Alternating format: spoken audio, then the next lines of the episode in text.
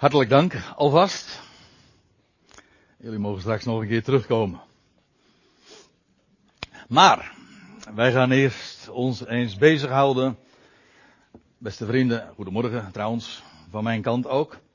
Met het gedeelte wat we zojuist hebben gelezen. En mag ik u eens vragen. Nou, er is eigenlijk al een hint in die richting gegeven. Maar wat voor dag het vandaag is. Als u nou in de omgeving van Leiden woont. Dan, zoals ik, of zoals wij. Dan uh, zou u zeggen van nou, het was deze week, recentelijk, 3 oktober, afgelopen vrijdag dus, was het Leids ontzet. Maar vandaag, de 4 oktober, ja, nou ja, er, zijn, er is al zo'n lied in die richting gezonken, gezongen, die daarover gaat, over Dierendag. Nou ja, dat is de 4 oktober. En dan zijn er nog mensen wellicht die jarig zijn. Maar daar heb ik het niet over. Er is namelijk nog iets bijzonders aan deze datum. Deze 4 oktober. En ik heb hier een plaatje. Dat u hier geprojecteerd ziet op het scherm waarbij de datum omgezet wordt naar de datum op de Hebreeuwse kalender. En dan is het vandaag de 21ste Tishri. Dat zegt u misschien niet zo heel veel. Maar als ik u dan vertel dat dat die 21ste Tishri, de 21ste van de zevende maand, dat is de zevende dag en feitelijk daarmee ook de laatste dag, maar dat behoeft even een kanttekening, maar daarover straks meer. De laatste dag van het Sukkot. Je ziet het misschien niet helemaal duidelijk, maar ik heb zo'n plaatje van het internet geplukt, waarbij je dat dan ook ziet. Het is de zevende dag van dat feest, van die grote hoogtij, de laatste hoogtij, eigenlijk op de originele, oorspronkelijke Hebreeuwse kalender. De de hoogtijden van Yahweh heten ze. Het zijn maar geen Joodse feesten.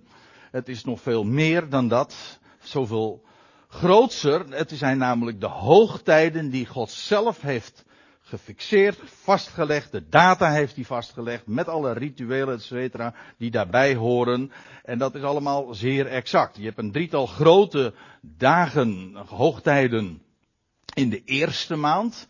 En voor het gemak, die spreken allemaal van de profetisch, van de eerste komst van Christus. Je hebt het Pesach, de veertiende van de eerste maand. Ik noem ze maar eventjes. Voor sommigen helemaal nieuw. Voor andere mensen is het bekende stof of bekendere stof. De veertiende van de eerste maand, dat is de dag waarop de Heer Jezus ook geslacht werd. Stierf. Dat was ook de dag van het Pascha. Vervolgens had je de dag van de eerstlingsschoof. De dag na de Sabbat was dat. En dat is de dag dat de Heer Jezus Christus ook opstond uit de doden. Het is niet zomaar dat die data zo zijn vastgelegd. En dan had je ook daar die week van het ongezuurde. En als je dan nog weer een paar maanden verder ging, dan kwam je de vijftigste dag, dan kreeg je het wekenfeest. En dan in de zevende maand heb je ook weer een drietal hoogtijden. Te beginnen, dat was 21 dagen geleden, 21 dagen terug dus, de eerste van deze zevende maand, dat is dan het feest van het bazuingeschal. In het uh, tegenwoordige Jodendom beter bekend gewoon als Rosh Hashanah. Dat wil zeggen uh, Joods nieuwjaarsdag. Heel vreemd, zij vieren nieuwjaarsdag op de eerste van de zevende maand. Waarom? Nou, dat ga ik u nu niet vertellen, want dan, uh, dan wordt het heel erg laat. Maar Tien dagen later krijg je weer een hele bijzondere, dat is misschien wel de allergrootste dag van het hele jaar, van al die hoogtijden, dan is het Yom Kippur. Of we, zoals wij dat dan meestal dan noemen, Grote Verzoendag.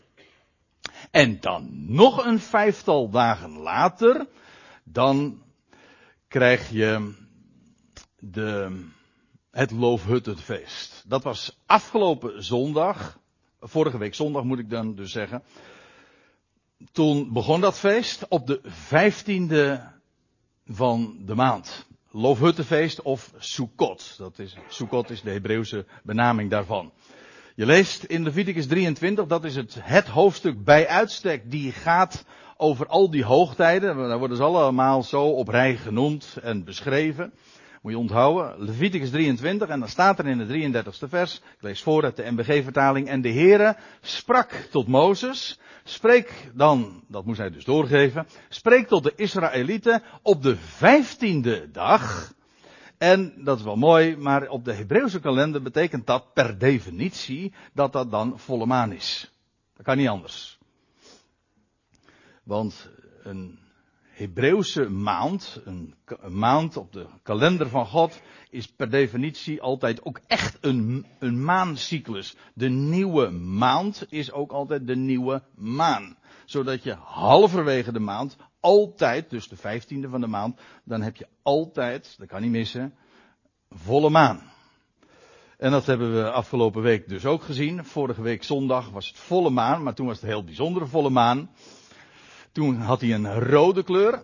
Ik weet niet of uh, enige van u dat ook gezien hebben. Ik wel. Ik ben er speciaal nog eventjes voor mijn bed uitgegaan, want de volgende keer dat ik het weer wil zien, dan ben ik weer, uh, nou hoeveel? Bijna twintig jaar ouder geloof ik. Dus ik mag beleven. Nou, in elk geval, een, uh, nou wat ik trouwens nu zeg is niet helemaal waar, maar goed. Um, nou ja, in ieder geval een zo'n bloedrode maan op, de, op dit tijdstip. Zo, zo bedoel ik het eigenlijk te zeggen. Want dit keer had het, heeft het ook echt nogal, uh, ja, is het wijdverbreid bekend geworden. En heeft het ook de seculiere pers gehaald. Zelfs in de Telegraaf kon je lezen van, nou ja, wanneer was het? Zondag op maandag moest je toch echt eens naar de hemel kijken. Want dan zag je een geweldig schouwspel, waarbij de maan nog uitzonderlijk groot oogt ook. En volle maan is, maar waarbij de maan verduisterd is. En dan zou je zeggen, nou dan zie je niet veel. Nou, je zag dit dan. Dan krijgt hij een merkwaardige rode glans. En vandaar ook dat men het wel noemt een bloedmaan. Dat is een term die helemaal in zwang is geraakt. Eh, die voorheen volgens mij niet zo bekend was. Maar goed. En het was trouwens een hele bijzondere dit keer ook. Omdat je iedere, nu, zowel in 2014 als in 2015. Die volle maan en de bloedmaan, dat dat viel ook iedere keer op de, op een Joodse hoogtijdag. Dat was vorig jaar twee keer het geval. Dat was in die eerste maand toen Pesach begon. En met Sukkot. En 2015 weer. En dat was heel bijzonder. En vandaar ook dat er uh, heel wat groeperingen, ook sectes, bewegingen zijn geweest. Van nou, nu gaat er echt iets heel bijzonders gebeuren. Nou, we hebben het overleefd. We zijn er weer. Of we zijn er nog steeds. Ja, dat soort uh, voorspellingen. Nou, daar, daar wou ik het verder niet over hebben. Maar in ieder geval, dat was dus de vijftiende. Dan begon dat, we, dat feest van Sukkot. Waarom zeg ik dat nu? Wel, dat ga ik straks nog uh, toelichten. Want laten we eerst even nog verder lezen in Leviticus 23. Dat, over dat Sukkot, over dat Loofhuttenfeest. Dat begon dus op de vijftiende van de, van de, van de maand. Dat was dus voor, in dit geval vorige week zondag. En op de vijftiende dag van deze zevende maand. Ja, alles uh, heeft uh, met dit feest erg sterk te maken met het getal zeven. Want lees maar verder. Van de zevende maand begint het Loofhuttenfeest, Sukkot. Feest voor de Here, voor Yahweh. Zeven dagen lang. En vandaag is het inderdaad die zevende dag. Het was de zevende maand. Het was zeven dagen lang. Het was bovendien ook de zevende hoogtij op de kalender. En waar het van spreekt, dat kan niet missen. Het spreekt van de grote Sabbat, de grote wereldsabbat. En dan bedoel ik ook de het grote millennium. Want zo rekent de Heer die dag die gaat komen voor hem. En dat zevende feest, dat is een heel uitbundig feest. Er staat ook van deze hoogtij, gij zult vrolijk zijn. Dat kun je als een gebod opvatten. Ik vat het uh, zelf veel liever uh, op als een voorzegging, want die aard, uh, grammaticaal heeft het. Gij, jullie zullen vrolijk zijn. Het eigenlijk ook voor de hand liggend, want het was net nadat, het waren eigenlijk oogstfeesten. De wijnoogst of de druivenoogst die was binnengehaald en ter gelegenheid daarvan werd dit feest, deze hoogtij ook gevierd. Daar is meer over te zeggen dan ik nu doe, maar in ieder geval, die oogst was binnengehaald. Vreugde. En groot feest. En het spreekt van, van dat zevende, dat, dat die voltooiing van Gods plan met deze wereld, in deze schepping, waarbij hij alles tot een goed einde gaat brengen. Die grote Sabbat, die zevende dag, die aan zal breken voor deze, voor deze wereld, voor Israël en voor de volkerenwereld. Het is ook opmerkelijk dat als je dat in de profetieën leest, dat als straks de, de Heer zal teruggekomen zijn, het Messiaanse koninkrijk hier op aarde gevestigd zal worden, dan zal het Loofhuttenfeest ook wereldwijd gevierd worden. In Zachariah 14 staat het heel zwart op wit, uh, duidelijk uh, beschreven. Dat kan niet missen. Dat heeft, juist ook omdat dat feest, die hoogtijd te maken heeft met, met dat millennium, die grote zevende dag, die, waarvan ik geloof met reden dat die inderdaad niet zo lang meer op zich laat wachten. Maar goed. En dan staat er nog bij, even, ik sla even een, wat over een paar versen als je die beschrijving dan leest in Leviticus 23. En op de eerste dag zal er rust zijn. Dat was dus vorige week, zondag. En op de achtste dag zal er rust zijn. Dat is heel eigenaardig, want het feest duurt zeven dagen. Daarom is het ook een beetje ja, vreemd. Duurt zeven dagen. Maar er is een achtste dag aan gekoppeld. Dat dus niet meer deel uitmaakt van Sukkot, maar er wel aan gelinkt is. De achtste dag. En die acht, ja, dat heeft dan weer te maken met wat daarop volgt. Trouwens, eh, dat is ook eh, wel eh, bekend in het huidige Jodendom. Viert men dan op die achtste dag een heel ja, toch ook wel een bekend feest. En dat is Simchat Torah. De vreugde van de Torah. De vreugde van het onderwijs dat God geeft. En dat is ook een feest dat zeer uitbundig gevierd wordt. God die zijn woord heeft gegeven aan zijn volk. Et cetera. Maar de achtste dag heeft ook altijd te maken weer met een nieuw begin. Hè? Zeven, dat is de volheid van de cyclus. En bij acht krijg je een nieuw begin. Zoals na het millennium krijgen we ook weer een nieuwe fase. En dat zal nog weer overtreffend zijn. Zo gaat God te werk. De acht heeft te maken met een nieuwe schepping. De dag dat het nieuwe leven ont, ontluikte. Ik bedoel ook de steen werd weggewend. Tot is de dag ook van de besnijdenis. Nou ja. Enzovoort. Nou. En dat brengt mij dan uiteindelijk dan toch, want ik moet er toch een keertje naartoe, naar Johannes 7. Dit was eigenlijk alleen maar introductie om aan te geven wat voor dag het vandaag is. Eventjes in het licht dus van de Hebreeuwse kalender. En dan staat er in Johannes 7, vers 37, en op de laatste, de grote dag van het feest, en onder de uitleggers is er dus verschil van inzicht, welke dag dat dan moet wezen. Want ja, dat feest telde zeven dagen. Dus vanuit dat oogpunt zou je dus zeggen, het is het, de zevende dag. Maar, er staat nog iets bij. Als er alleen maar had gestaan de laatste dag van het feest, dan had ik gezegd, nou, dat zou, dat zal wel de zevende dag van dat feest geweest zijn. Maar omdat er nog bij staat de grote dag van dat feest, dat, dat is een extra uh, toevoeging, dat is een extra informatie daarmee ook. Want dat moet dan wel uh, de achtste dag zijn, als u het mij vraagt. Want van de zevende dag van dat Loofhuttenfeest, van Sukkot, staat verder niks bijzonders vermeld. Van de achtste dag daarentegen uitdrukkelijk wel. Een viertal dingen zelfs. Daar worden bijzondere bepalingen gegeven. En dan neem ik u weer eventjes mee naar dat Leviticus 23, waar ik zojuist al uit citeerde. En dan staat er in vers 36, en op de achtste dag van dat Sukkot dus, of ja, gerekend vanaf de vijftiende dus, dus dat is de 22e, die, dat breekt vanavond aan. U weet, Joodse dag die begint in de, altijd in de avond. Dus vanavond, bij zonsondergang, dan breekt dan de 22e, dat is de achtste dag. De 22e van de maand, de achtste dag aan. Bent u er nog? Nou, zo ingewikkeld is het allemaal niet hoor. Ik wou zeggen, als je tot 10 kan tellen.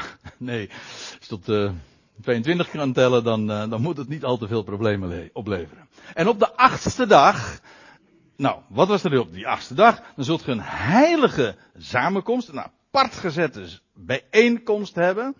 Heel feestelijk was het ook. Ik zei al, tegenwoordig heeft men ook dat Simchat Torah daaraan uh, gekoppeld. Dat vind je niet direct zo in de schrift. Maar goed, een heilige samenkomst zult gij hebben. En de Heere een vuuroffer brengen, een bijzonder offer, aan hem. Het is een feest, een hoogtij, en er staat er nog bij, het is een dag dus ook van rust. Dat slagen ze zojuist trouwens ook al. Maar generlei slaafse arbeid zult gij verrichten. En ja, dat spreekt natuurlijk ook over dat geweldige wat, wat God voornemens is. Van de, van, ja, waar de Sabbat van spreekt, maar wat, wat God in petto heeft met deze schepping, dat hij haar zal bevrijden van de slavernij. En in rust zal brengen. En in vrijheid zal brengen. Romeinen 8 spreekt daar bijvoorbeeld ook over. Dan zegt Paulus het weer op een andere manier. Maar het is dezelfde gedachte. Wel, daar heeft dat alles mee te maken. Dus dat is die achtste dag. Dat is dus echt de grote dag. Dus die appendix, dat aanhangsel. Dat wat eraan gekoppeld is. En op die laatste, die grote dag van dat feest, en dat het inderdaad het Lofuttefeest was, dat blijkt wel, want dat ben ik nou nog vergeten te vermelden. Als je even terug leest in Johannes 7, gaat het daar heel uitdrukkelijk over, over dat Lofuttefeest. Jezus was in Jeruzalem, hij was in de, nabij de tempel, en dan staat er, eh, toen op die dag, die achtste dag dus, die vanavond aanbreekt, op de Hebreeuwse kalender, stond Jezus. En hij riep, hij zei het maar niet zo, maar hij schreeuwde het luid, zeggende, kijk, een leraar zit, als je in onderwijs bent, dan, dan rust je. Dan, maar hier staat de Heer Jezus op om zijn stem te verheffen. Iedereen zou dit horen. Dat is wat hij deed. Jezus stond op en hij riep en hij zei, en wat zei hij dan? Indien iemand dorst heeft, hij komen tot mij en drinken. Ja, daar moet ik er nog iets bij zeggen. Uh, ik zeg het hier eventjes met nog een vraagteken erbij. Maar uh, in alle toelichtingen hierop wordt er ook direct een, een, link gelegd naar het Joodse gebruik, wat niet direct zo in de Bijbel is terug te vinden, maar wat al onbekend is, dat in die dagen er eh, bij het Loofhuttenfeest dagelijks een pro waterprocessie plaatsvond. Dat wil zeggen, dan schepte men uh, water ja, schepte, ik dacht even schiep, maar uh, dat is wat anders. Dan schepte men water uh, uit de bron van Siloam, dat trouwens een paar hoofdstukken later in Johannes Evangelie ook een grote rol speelt. Dan schepte men water uit die bron en bracht men dat, met, dat was een heel feestelijk gebeuren. En men was vrolijk en dan met dat water uit een, met een gouden kruik heb ik me laten vertellen, bracht men dat dan uh, in, met die hele menigte, bracht men dat dan richting het tempelplein en er gebeurden allerlei dingen dan weer mee en er werd gezongen en het was een hele, een hele feest, fe, een, ja, een hele feestelijke gebeurtenis. En dan kun je ook, dat geeft wel wat, wat kleur en dat geeft dan ook betekenis aan het feit wat, dat de Heer Jezus dat dan ook zo zegt, want gedurende dat feest eh, ja, vond die dagelijks die waterprocessie plaats. En dat de Heer Jezus dan, uit, dan ook roept, dit. Indien iemand dorst heeft, hij komen tot mij en hij drinken. Nou lijkt dat misschien wat, ja, wat eigenaardig dat de Heer dat dan zo gezegd heeft. Het zal ongetwijfeld al een, een, een, ehm, een enorme rumoer daar geweest zijn. Ik bedoel, mensen, massa's die op de been waren. Dus ja, je moet dan echt schreeuwen om jezelf te laten horen voor, voor anderen. Maar goed, Jezus hij stond en hij riep. Hij zegt, indien iemand dorst heeft. Hè, allemaal water zo in de buurt. En dat speelde juist in dat ritueel, in die processie zo'n grote rol. Indien iemand dorst heeft, hij komen tot mij en drinken. En dat, dat roept dan toch uh, verbazing op. Natuurlijk is het zo dat de Heer daarbij ook refereert aan schriftplaatsen in hun Bijbel, de Hebreeuwse Bijbel, de Tenach. Maar wat is nou de achtergrond van wat de Heer hier zegt? Waarom zegt hij dat zo? Hij komen tot mij en drinken. Wat heeft Heer dan te bieden? Gewoon even concreet gedacht. Ja, nou ja. Uh, hij zegt als je dorst hebt. Hoezo? Dorst. En hij komt tot mij. Hoezo? Nou, ik ga je dorst lessen. Dan, ik geef je wat te drinken. Waarbij inderdaad je dorst ophoudt. De vraag laat ik even staan, maar eerst nog even verder lezen we in vers 38. Wie in mij gelooft, gelijk de schrift zegt, en nou verwijst de Heer dus inderdaad, zoals al gezegd, uitdrukkelijk naar, naar de Tenach, de Hebreeuwse Bijbel, ons Oude Testament. En dat blijkt ook wel, want het navolgende is inderdaad niet zozeer een verwijzing of een citaat uit één specifieke schriftplaats, maar uit vele andere, of vele schriftplaatsen waar inderdaad over deze dingen gesproken wordt. Wie in mij gelooft, je zou nog kunnen zeggen dat de Heer hiermee uh, op, uh, ook de, de schrift citeert en verwijst naar de schrift en dat mij dat dan eigenlijk gewoon spreekt van God zelf. Dat God hier sprekend ingevoerd wordt. Maar goed, hij is in, in ook degene die, het, hij is het woord. Toch? En wie mij gezien, is trouwens ook wie mij gezien heeft, heeft de Vader gezien. Hij is het beeld van de Vader. Niet waar? Afijn, wie in mij gelooft, gelijk de schrift zegt, stromen van levend water zullen uit zijn binnenste vloeien. Dit is dus niet alleen maar een uitspraak van de Heer die hij daar doet in Jeruzalem, zo luid en duidelijk, maar hij verwijst hiermee ook naar waarheden die al in de schrift zijn opgetekend. Dat is wat hij zegt. Nou, welke dan? Nou, laat ik in ieder geval ook dit zeggen. Het is heel boeiend. Maar dit is van toepassing in elk geval ook op het land van Israël tijdens dat millennium. Die zevende dag die straks dus gaat aanbreken, waar het Loofhuttenfeest weer een beeld van is. Ja, want eh, wat bedoel ik dan? Nou, er is een heel hoofdstuk in de Bijbel. Eh, dat is een schitterend hoofdstuk. Heel bijzonder zoals dat wordt vermeld en opgetekend. In Ezekiel 47 lees je dat in dat millennium, daar zal weer een tempel gebouwd worden. Een hele bijzondere tempel nou ja, aparte locatie, maar eh, van, van een hele andere orde dan dat we tot dusver uh, altijd gekend hebben en gezien hebben. Maar er zal een tempel zijn, die wordt ook uitgebreid beschreven.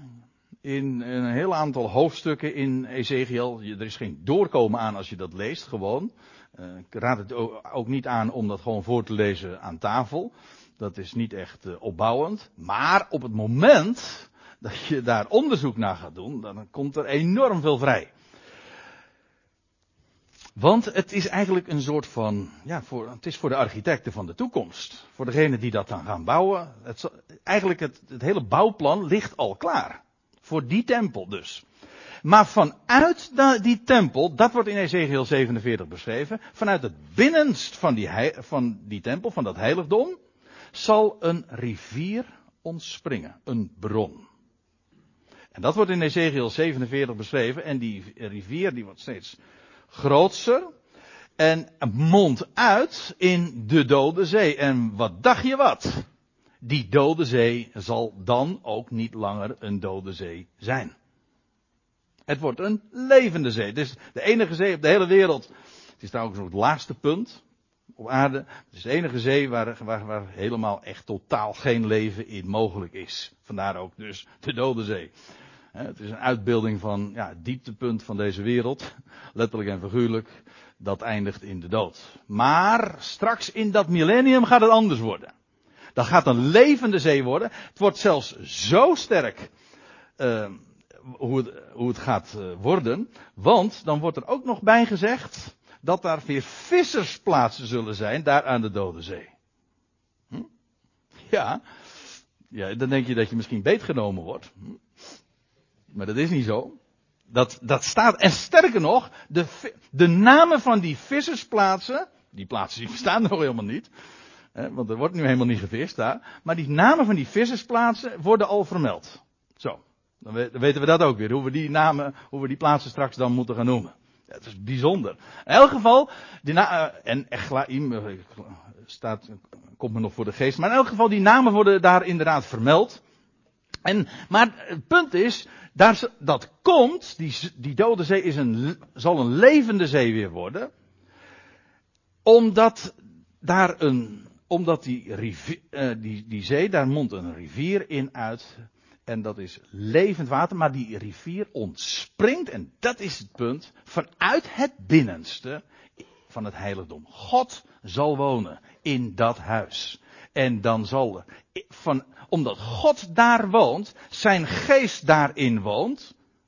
Ik, ga, ik leg ook de link meteen nu naar Johannes 7. Omdat hij met zijn geest, zijn kracht, zijn woord, dan zal wonen in die tempel, zal er ook letterlijk een rivier ontspringen vanuit dat heiligdom en dat zal allemaal leven voortbrengen. Ook vruchtbomen trouwens, die nog enorme geneeskrachtig uh, zullen zijn. Nou ja, dat soort dingen.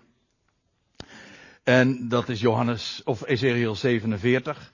En dat plaatje wat u hier trouwens ziet, dat hoort eigenlijk ook bij Ezekiel 47. Het wordt prachtig beschreven hoe Ezekiel ook door die rivier baat. En waat, moet ik zeggen.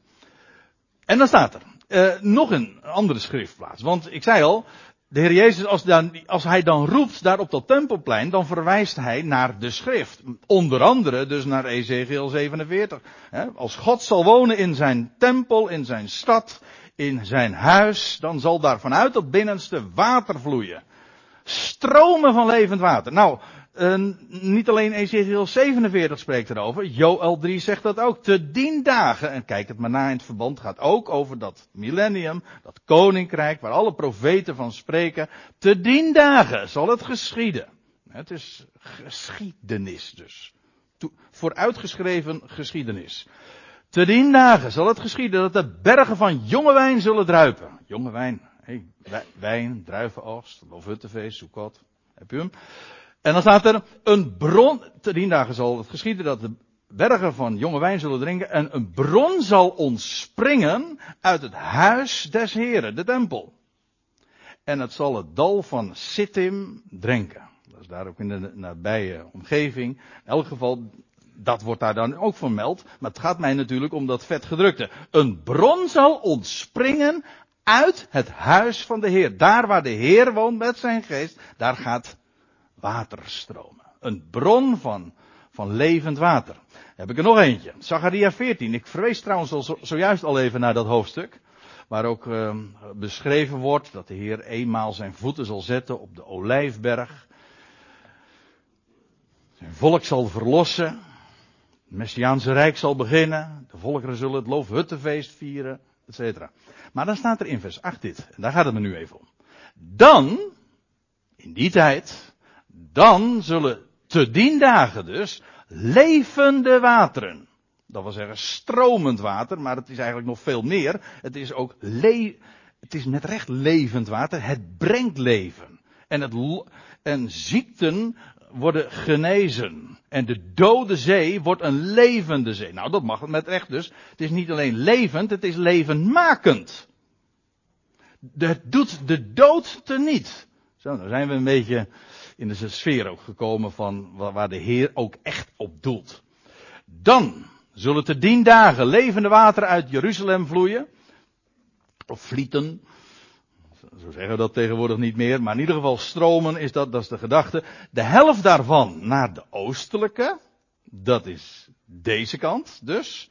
Een, gaat een rivier vanuit Jeruzalem dus stromen naar de oostelijke zee. Dat is de dode zee. Maar goed, dat wisten we inmiddels al uit Ezekiel. Dat is de ene kant. Maar ook naar de andere kant. En de andere helft naar de westelijke zee. Dus er, gaat, er gaan twee rivieren dus. Eigenlijk, dat is de gedachte. Die beide hun oorsprong vinden in Jeruzalem. Ze zullen ons, de bron zal beginnen in het huis des Heren. En vanuit dat huis zal er levend water stromen. In, naar de oostelijke kant, naar de westelijke kant, naar de Middellandse Zee dus levende wateren. Nou, is dat, is dat mooi of niet? En dan begrijp je ook waarom men natuurlijk, juist bij het Loofhuttenfeest, die waterprocessie hield. Want daar, hadden, ja, daar was, uh, daar ging het juist over. Weet u wat er dan ook bij die gelegenheid gelezen werd? geciteerd werd, Jesaja 12. Dan staat er, dan zult gij met vreugde water scheppen uit de bronnen van het heil. Dat, dat lijkt, dat, uh, natuurlijk is dat dichterlijke taal, dat begrijp ik. Maar het gaat over concrete, historische dingen die dan ook zullen gebeuren. En eigenlijk dat wat men deed bij die gelegenheid, bij Sukkot en in Jeruzalem, dat water scheppen vanuit de Siloam en, en dan brengen naar het tempelplein. Ja, maar dat heeft te maken met wat er in de toekomst gaat gebeuren. Met, ja, in Israël en ja, wereldwijd zo zijn beslag zal krijgen. Met vreugde, hè, dat is Sukkot. Met vreugde, wijn. Waterscheppen uit de bronnen van heil, van redding. Ja, natuurlijk, het, is, het, het spreekt van levend water, van levendmakend water. Ja, dus dat verklaart ook die dagelijkse waterprocessie tijdens dat Sukkot. Nou gaan we nog even naar de toelichting van de Heer ook luisteren. Want hij zeide, uh, dit, nou ja, niet hij zeide, want nu, de Heer heeft gesproken. Het was eigenlijk maar een, een korte uitspraak. Het was echt een uitroep. En dan is het Johannes die later zijn commentaar geeft en dit verklaart. Hij zeide, dit zeide hij, dus, dus commentaar, opmerking van, een kanttekening van Johannes. Wat, wat, bedoelde de Heer daarbij? Want ik kan me ook voorstellen dat hij die omstanders misschien ook wel gedacht zullen hebben. Hm? En de discipelen wellicht ook. Maar, goed, inmiddels zijn we jaren later en Johannes tekent deze dingen uit zijn eigen herinnering ook op. Hij was daarbij. En inmiddels is Johannes ook een lichtje opgegaan. Het was hem ook volkomen duidelijk geworden waar het op doelde. Dit, het voorgaande dus, zeide hij van de geest. Ja, uh, zoals ook uh, Johannes 14, ik zeg Johannes, Jezaja 44 daarover spreekt. Moet, moet eens opletten. Neem ik nog naar een andere schriftplaats mee. Daar staat er, zo, Jezaja 44 vers 2. Zo zegt de Heere, God spreekt. Ik zal water gieten op het dorstige en beken op het droge. Dat wil zeggen, ook dat spreekt van het Messiaanse Rijk God. De woestijn, dat, staat, dat zijn weer andere schriftplaatsen. De woestijn zal bloeien als een roos. Niet alleen de dode zee wordt een levende zee. Woestijnen worden door dat levende water worden tot bloei gebracht. Dat is niet door intelligente, waar de Joden ook erg goed in zijn, intelligente irrigatiesystemen. Nee, dat, nee ook door, er wordt er ook nog bij gezegd, door regen uit de hemel. Dat wil zeggen, het komt niet van aarde, het komt van bovenaf. U weet het, hè? alle zegen, alle regen komt van boven. Ja, maar God zal de hemel openen. Ook een prachtig beeld natuurlijk dan in dat rijk. En de woestijn gaat tot bloei komen. Dat wat dor en dood was, dat wordt levend. Ik zal water gieten op het dorstige. Maar wat ik nou zo bijzonder vind, is dat dat dan feitelijk ook uitgelegd wordt. Of, ja, het wordt parallel gezegd met nog een andere opmerking. En dan staat er, uh, en beken op het droge. Ik zal, let op, ik zal, dat was een, een aanzegging, hè? een belofte. Er wordt hier niet iets, iets aan de mens opgelegd, of dat moeten ze doen. Nee, ik zal mijn geest uitgieten. Ook weer een uitbeelding dus, wat, wat je met water doet.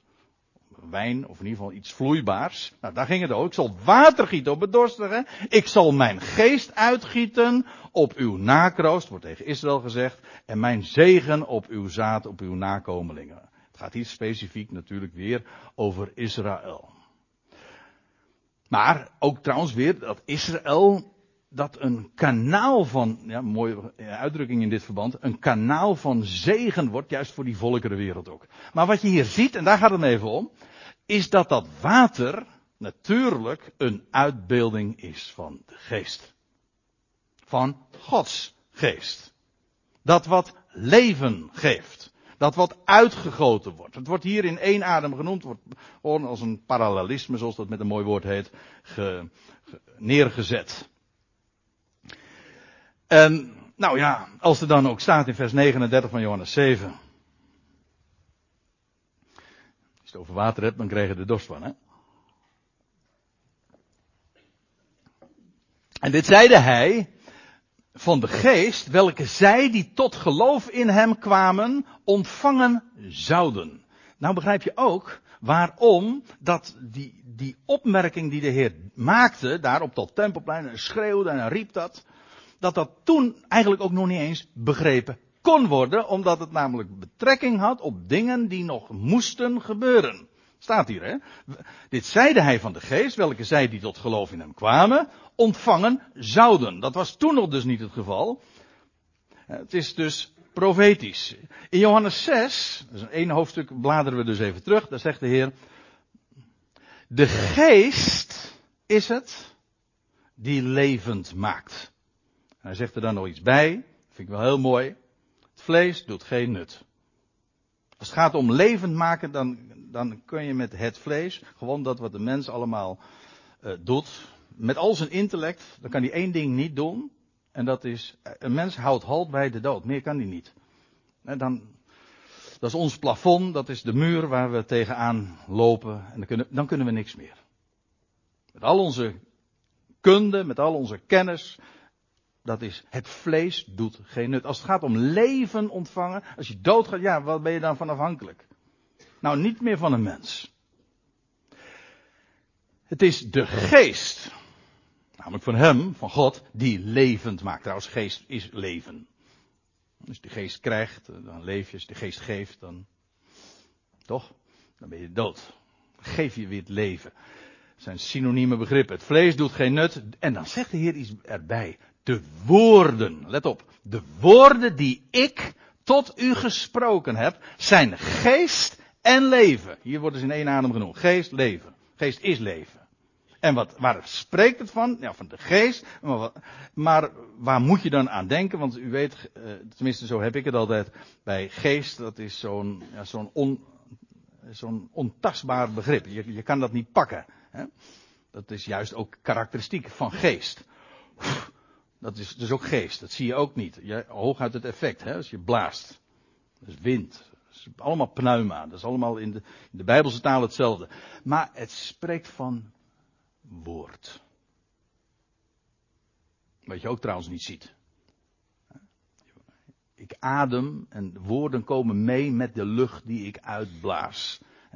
Maar de woorden, zegt de Heer, die ik tot u gesproken heb, die zijn geest en zijn leven. Dat is geen mensenwoord hoor. Dat kan een mens niet. Dat vlees doet daarin geen nut. Nee, wat leven geeft, dat is het woord dat hij spreekt. Dat is geest, dat is leven. Nou, dan weet je ook waar hij het over heeft, over, over de geest. Dit zei hij van de geest, welke zij die tot geloof in hem kwamen, ontvangen zouden. Want, staat erbij, de geest was er nog niet. Dat wil zeggen in die dagen dat de Heer dat sprak. Daar op het tempelplein tijdens het Sukkot. De geest was er nog niet. In deze zin. Want, er staat erbij. Omdat Jezus nog niet verheerlijkt was. Hij was nog niet gestorven. Oké, maar dat is nog niet zijn verheerlijking. Zijn verheerlijking begon op de dag dat de steen werd weggewenteld en dat hij de geest kreeg met allemaal hoofdletters en levend gemaakt werd. Zo vitaal dat hij nooit meer sterft. Dat is, dat is leven. Als je eenmaal dat kent, dan noem je dit hier, wat we hier zien, geen leven meer. Dan heet dat gewoon sterven. En dan ben je bezig dood te gaan. Nee, dat is leven. Dat de dood heeft overwonnen. Kijk, en de, als de Heer dat zo zei, als je, als je dorst hebt, als je een sterveling bent en je hebt behoefte aan leven, nou dan moet je bij mij wezen. Alleen, hij sprak over dingen die nog in zijn dagen, of in, op dat moment, toekomst waren. Het zou realiteit worden vanaf het moment dat hij uit de doden zou worden opgewekt. Dat was het moment dat de dood werd overwonnen. En dat hij de, ja, de levendmakende geest ook werd. Er staat in 1 Korinthe 15, mag het niet ontbreken in dit verband. Paulus zegt dat, dat magistrale hoofdstuk van opstanding en levendmaking. Aldus staat er ook geschreven, de eerste mens ooit, Genesis 2, Adam, werd een levende ziel. Ja, maar er staat erachter, de laatste Adam een levend makende geest. Dat is het. Hij is die levend makende geest. De laatste Adam. Hij, wil zeggen, hij vertegenwoordigt de hele mensheid. Zoals Adam de hele mensheid meenam in zonde en dood. En wij daarom allemaal stervelingen zijn. Zo is de laatste Adam staat garant voor dat leven. Wil je leven hebben, dan moet je bij hem wezen. Hij is de eersteling. Hij is de enige die op dat moment, op dit moment dat nog heeft. De, ons, de onsterfelijke is. Geweldig. Nou, dat sla ik dan maar eventjes over. Nee, ik lees het alleen even voor. Uh, die ons ook, zegt Paulus in 2 Korinthe 3. Die ons ook bekwaam gemaakt heeft om dienaren te zijn van een nieuw verbond voor de toekomst. Niet van de letter, die stenen tafelen, maar van geest. Want de letter dood, maar de geest maakt leven. Als je wil weten wat die letter is, in, dan staat er, indien nu de bediening van dood, met letters op stenen gegrift, die stenen tafelen, dat is een bediening van dood. Dus de, wat op de vlees gelegd werd. Een mens kan dat niet. Dat is een bediening van dood. Maar geest maakt leven. En wij kennen die levendmakende geest. Nou, en waar het nou eigenlijk op neerkomt. Daar wil ik het, daar wil ik dan ook mee afsluiten. Waar het op neerkomt, is dat de Heer daar op, dat, op die grote dag van dat feest uitroept en spreekt van geest, van leven dat Hij biedt. En dan heeft hij het over zijn woord, maar het gaat over Hemzelf. Die de dood inmiddels, want wij staan achter dat moment, wij, de dood is overwonnen, Hij is die levendmakende geest. Hij staat ervoor garant dat de hele vergankelijke wereld zal worden getransformeerd in onvergankelijkheid. Dat wat hij nu als eersteling al aan het licht heeft gebracht, of in hem aan het licht is gekomen, dat zal de werkelijkheid worden, in ieder in zijn eigen rang worden gefaseerd, maar niettemin, het feit staat, dat zal worden gerealiseerd. Kijk, en als je daar eenmaal van geproefd hebt, als je dat, als dat hier terechtgekomen is, dat woord, hoe gaat het dan? Dat zal dat uit je binnenste gaan stromen. Niet omdat dat moet.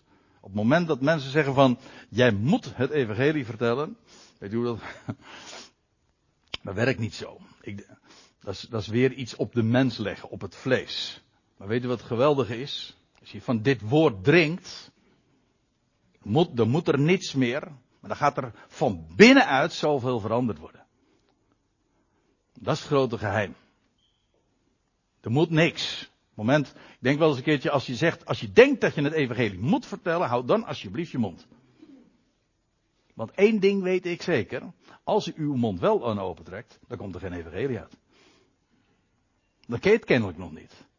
Maar als je werkelijk deze blijde tijding kent, van de dood die is overwonnen, en wat God gaat doen en zal doen, en je hebt daarvan gedronken, dan zal het in je mond worden, oh, dan zal het in je binnenste worden als een stroom van levend water. En het algemeen geldt al waar het hart vol van is, daar loopt de mond van over, zegt de Heer ook. Ik ken zwijgzaam, hele zwijgzame mensen, maar op het moment dat je praat over een hobby, dan, dan houden ze niet meer op. Nou, dat is gewoon al zo. Maar als je eenmaal van dit water hebt gedronken, ja, dan loopt de mond daarvan over. Dat kan niet anders. Dat is een wetmatigheid. Zo'n God, zo'n woord, zo'n leven mogen wij kennen.